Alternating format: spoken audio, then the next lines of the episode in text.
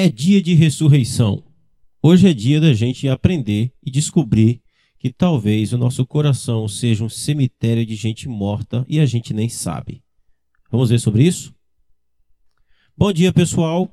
Mateus capítulo 5, verso 21. Jesus disse: Vocês ouviram o que foi dito aos seus antepassados?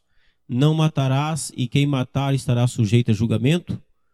Mas eu lhes digo que qualquer que se irá contra o seu irmão estará sujeito a julgamento. Bom, a, nós estamos vendo sobre o Sermão do Monte, pregado por Jesus, e até aqui nós vimos que o tema desse Sermão do Monte é o reino de Deus. Então, primeiramente e acima de tudo, nas bem-aventuranças, ele oferece uma descrição geral da natureza daqueles que fazem parte do reino de Deus e que foram salvos pela fé em Jesus Cristo. Em seguida, Jesus passa a falar a respeito da influência desses cidadãos do reino no mundo.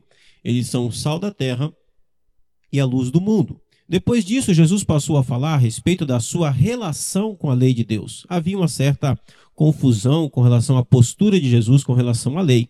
Alguns pensavam que ele era contra a lei e que queria acabar com ela. E outros pensavam que Jesus havia trago uma nova lei, substituindo a lei de Deus. Então Jesus afirma dizendo: Não penseis que vim revogar a lei, eu vim cumprir. E nesta parte, ele também fala a respeito da nossa relação com a lei de Deus. Qual é a relação que os cidadãos do reino devem ter com a lei de Deus? Ele vai dizer: Se a vossa justiça não exceder a dos escribas e fariseus, jamais entrarei no reino dos céus. Então, essa ideia de que o crente não tem que guardar a lei, não tem que observar a lei, não condiz com a descrição do cidadão do reino que Jesus descreve aqui no seu sermão.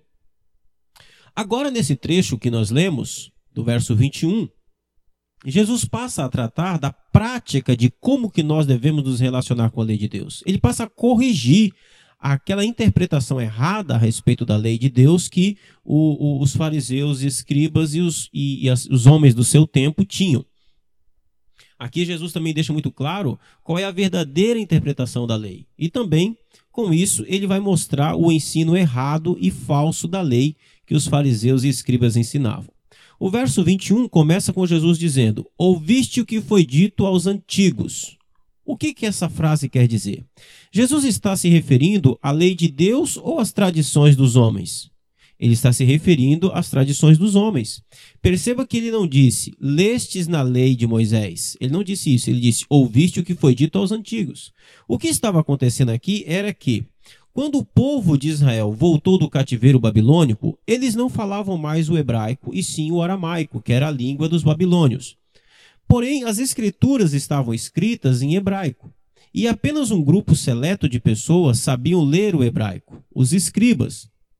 Esse era um grupo de pessoas que era responsável por fazer cópias do Antigo Testamento ou da lei. Eles liam e interpretavam o texto bíblico. Nesse período da história de Israel, surgem também os fariseus, que eram estudiosos e leitores da lei. Esses fariseus também foram aqueles que codificaram a lei e interpretavam e criaram muitas outras leis dentro da lei é, original que Deus havia dado. O que acontece é que quando chegou o tempo de Jesus, ninguém mais sabia separar o que era lei de Deus puramente daquilo que era interpretação e invenção de lei. Por exemplo, está escrito na lei de Deus não matarás? Sim, está escrito. Mas não está escrito que quem matar estará sujeito a julgamento. Isso não está escrito lá. Esse mandamento diz: não matarás, apenas isso. Essa última parte de quem matar estará sujeito a julgamento é uma invenção dos fariseus. E você pode pensar, e qual o problema dessa última parte? É que ela dá margem a você pensar que, desde que eu não tenha tirado a vida de ninguém, eu não posso ser acusado de ser, de ser assassino. Essa é a interpretação que a maioria das pessoas tem com relação a não matarás. As pessoas olham para essa lei e dizem: disso eu estou livre, eu nunca matei ninguém, eu nunca fui processado. Porque essa última parte que os homens acrescentaram de quem matar estará sujeito a julgamento dá exatamente essa ideia. Ou seja, qualquer tipo de violência era aceitável, desde que não fosse algo que tivesse motivo justificável, justificável de ser levado a um julgamento em um tribunal. Desde que não houvesse morte, qualquer coisa estava valendo. Isso na interpretação deles. Nós vemos isso em Malaquias 2,16, onde os sacerdotes e o povo lidavam com a violência de forma comum. cobriam as suas vestes de violência. E por quê? Pelo fato de que interpretavam de que desde que não houvesse morte, estava tudo certo. Mas a lei, como veremos, não trata apenas disso. Então Jesus vem restaurar a lei e trazer a sua verdadeira interpretação. Outro ponto que eu quero ressaltar aqui é que Jesus diz: Eu, porém, vos digo. Aqui Jesus estabelece a sua plena e total autoridade de restaurar a verdadeira lei e interpretá-la. Ele havia criado e dado a lei a Moisés. Ele é o verdadeiro intérprete da lei. Ou seja, a interpretação dos fariseus e escribas estava errada. Quando Jesus diz, Eu, porém, vos digo, ele também está provando que aquilo que o povo ouviu do antigo, dos antigos não era a lei de Deus, mas a deturpação da lei. Jesus não foi um simples mestre é, ou um simples expositor da lei de Deus, como poderia ser qualquer fariseu ou escriba. Não, ele era o Deus Filho em forma humana, apresentando a verdadeira a, a verdade divina. O próprio Deus esteve entre nós, cumprindo, confirmando e estabelecendo a sua lei. Este era o problema dos mestres dos tempos de Jesus e também é o problema de muitos crentes hoje em dia. Assumem apenas a letra da lei e não seu espírito. Ou seja, se preocupam apenas com aquilo que está escrito, preto no branco, mas não com o significado da lei. Enquanto não chegam a assassinar alguém, pensam que estão cumprindo a lei sem falha. Mas perdem de vista o fato de que o sentido da lei não é meramente assassinato literal, mas também uma atitude é correta para com o próximo. Então vamos ver como que eles interpretavam não matarás. Eles diziam não matarás. Como os fariseus interpretavam esse mandamento? Eles interpretavam de forma literal apenas não cometerás assassinato. Era isso que eles interpretavam. Eles reduziram o mandamento apenas a isso. Desde que não houvesse morte, todo o resto, é, de certa forma, era permitido. Outro erro deles era que eles reduziram o mandamento a uma questão legal apenas. Tanto é que eles diziam: quem matar estará sujeito a julgamento. Nesse caso, julgamento indicava apenas um tribunal local. Ou seja, eles ensinavam apenas que era uma questão legal, jurídica, de fórum, de direito, mas não falava nada a respeito da questão do juízo divino que trata a lei. Então, desde que não matassem ninguém, eles se consideravam cumpridores da lei. É a mesma coisa hoje. Muitas pessoas olham para esse mandamento e dizem: Eu nunca fui processado, eu não tenho nenhuma, nenhum problema, nunca matei pessoas, nunca tirei a vida de ninguém, ninguém nunca morreu por minha causa. Essa lei eu nunca desobedeci. Jesus vai dizer que não é bem assim. Olha como que Jesus interpreta a lei. Ele diz: Não matarás. Então, não matarás não significa apenas não cometerás homicídio. Se interpretarmos assim, podemos pensar que escapamos dessa lei.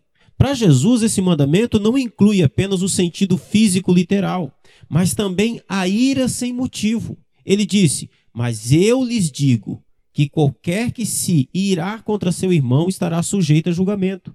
Ou seja, para Jesus, ficar irado contra alguém é como matar a pessoa. Odiar, nutrir ressentimento contra outra pessoa é o mesmo que o homicídio. Jesus interpreta a lei dizendo que irar-se contra alguém é matar a pessoa dentro de você e para você. É algo de foro íntimo. Isso é assassinato para Jesus. É assim que ele interpreta a lei. Você pode até não tirar a vida de alguém e achar que está livre desta lei. Mas se você considerar alguém, mesmo que por pouco tempo, como que se estivesse morto para você, você matou essa pessoa. Como que a gente deve lidar então com isso? Então, como que a gente deve ver isso de sentido positivo? O que Jesus está nos ensinando aqui é que você é responsável por proteger o seu irmão da sua própria ira. Outra forma de matar alguém é através do desprezo. Jesus continua dizendo: também qualquer que disser a seu irmão, raca, será levado ao tribunal.